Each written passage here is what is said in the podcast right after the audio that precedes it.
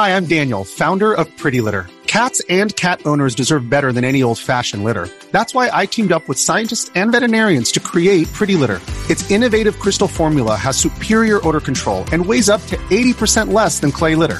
Pretty Litter even monitors health by changing colors to help detect early signs of potential illness. It's the world's smartest kitty litter.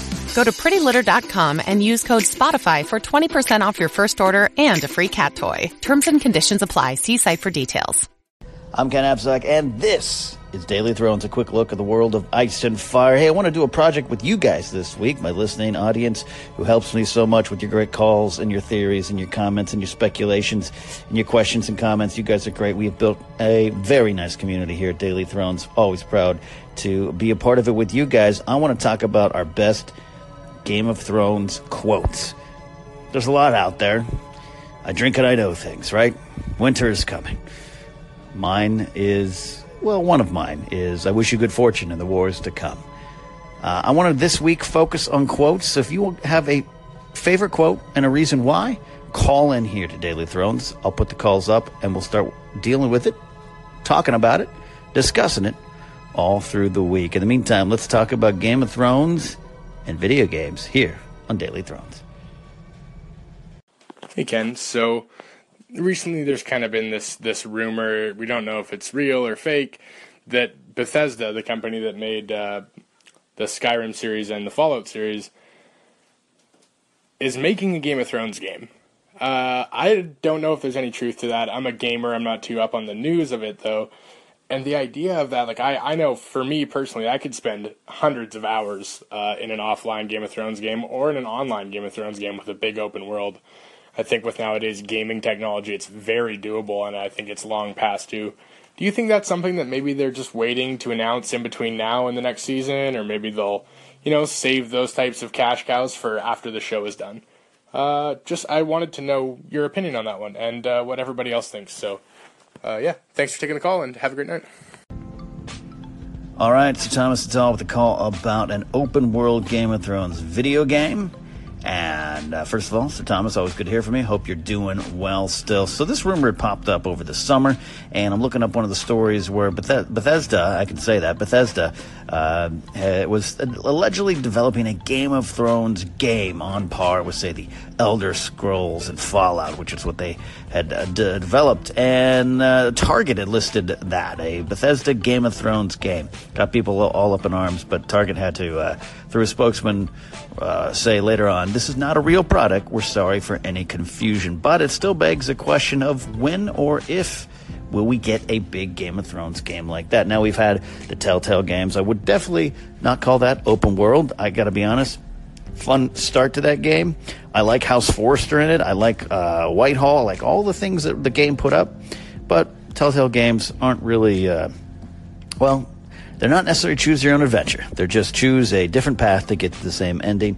No disrespect to the people who work hard in those games. It wasn't my favorite. I played it a couple times, actually, and did enjoy it enough, but that's not the type of game we're looking for. We had that PS game I know back, PS3 Game of Thrones game where Jor-Mormon was in it, Cersei, I believe, and it was canon-ish type of game.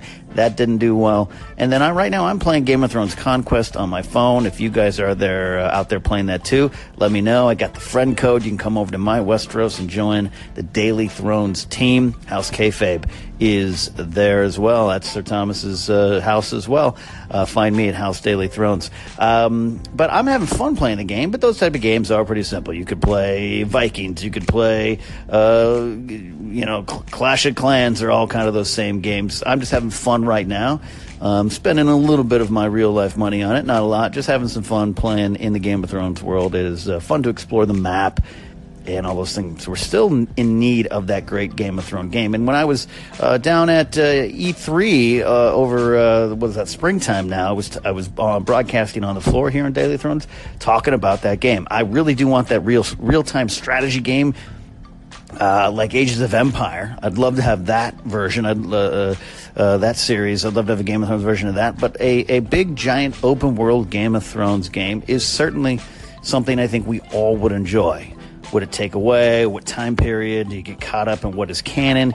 I would almost want it to be maybe before the events of even Robert's Rebellion, some other time with a story not so tied to the throne, but tied to maybe the politics of the land and maybe some of the rumors of things up north. I wouldn't mind that. I would also hope it would include Essos. It would be a big undertaking.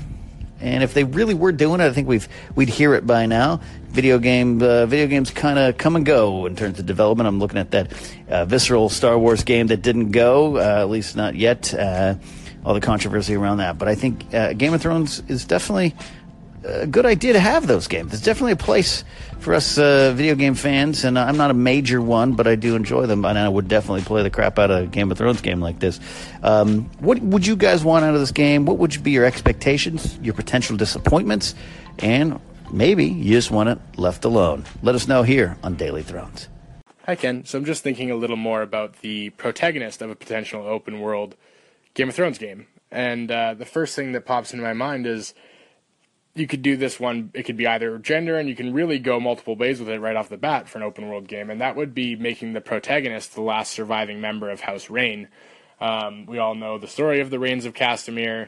It would be very interesting to be put in the shoes of a character that isn't supposed to exist. I think it would allow us to have some flexibility with the canon. And then I think you're faced with kind of the integral open-world game choice right at the beginning, which is whether to pursue revenge for House Rain, for your family name, or whether to abandon it and seek out the Faceless Men and possibly seek retribution that way.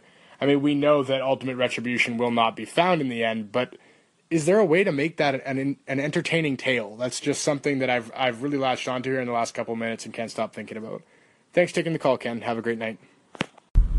Hey Ken, so you've mentioned a couple times before that you think Danny is going to die in Season 8, and I've actually kind of joined sides with you, and I believe that's going to happen. But then I started thinking about the aftermath of Danny's death and what happens with the two remaining dragons if both survive, or even just say Drogon survives.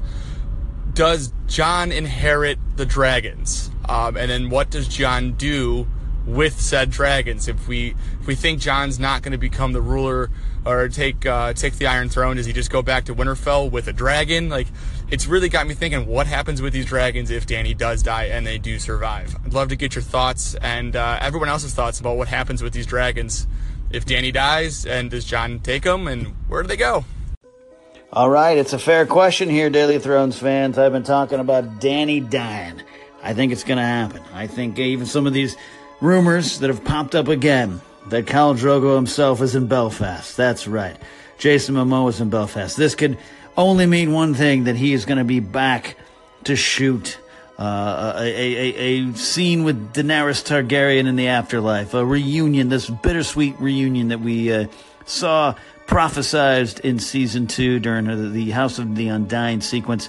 This is all happening, right? This is all a thing. Danny's dying. But what happens after? Jeff, you've raised a good question. Do we need a dragon sitter? Who's going to babysit the dragons? Who takes over that job? Mother of dragons? Is it a father of dragons? Is it Jon Snow? Is it Aegon Targaryen the 14th? Whatever number we're up to now with him. I think it's possible. Jon had that connection to Drogon. I wouldn't say he was in control of Drogon, but hey, Danny at some point had control. They're her children. I can get behind that. But at some point, it seemed like she lost a little control of the dragons. Jorah reminding her, like, you know, Khaleesi, these are dragons. They are untamed. Never forget that. They are wild beasts. She never believed that, and she definitely has control of her now. But maybe Jon can get to that point. Maybe in her absence, they would seek Jon out, or a third dragon rider. Tyrion has that power as well. Whether or not he's a Targaryen or not, there was some kind of connection there that makes me think it would be possible for Tyrion to have something to do with Drogon and Rhaegal should Danny pass on. Now, again, another thought is, if Danny passes, could it be in some sort of killed in action type scenario, which that could mean that one of the dragons could go. Oh, we're talking a lot of sad things here. Sad that Danny would go. Sad that another dragon could go. Viserion. his death was one that was it was perhaps the biggest death of season 7, and his rebirth was one of their tragedies, though cool and awe-inspiring all at once. It was a tragedy. So Danny goes, what is left? Who takes up the reins? Is it as simple as Jon Snow? And would he know how to use the dragons? Or would that even matter? And also consider this. Do the dragons have to stick around? Even if Danny stays alive. If this war ends and our favorite team is still playing, Danny and Jon are still alive, even in that scenario, do the dragons have to stick around? Maybe they go back to Valyria, fly around their sort of ancestral home in a way. Maybe you let them free. Maybe that's part of what the bittersweet ending is. Dragons were there to help win this war. Could Danny live in a world without her dragons? At this point, I don't know. We'll see how she reacts, really functioning with just 2 dragons. It's got to be tough. So, a lot of questions. It's not just as simple as Danny dying to serve some point in the story. There'd have to be some sort of aftermath we'd have to see. What are your guys' thoughts on life after Danny? And who could be a dragon sitter? Call in here to Daily Thrones. Let me know. You guys are great. Build that community and keep calling in with your favorite quotes. I want to hear them. I want to hear why they're your favorite quotes. And we'll deal with them, talk about them, discuss them this week here on Daily Thrones.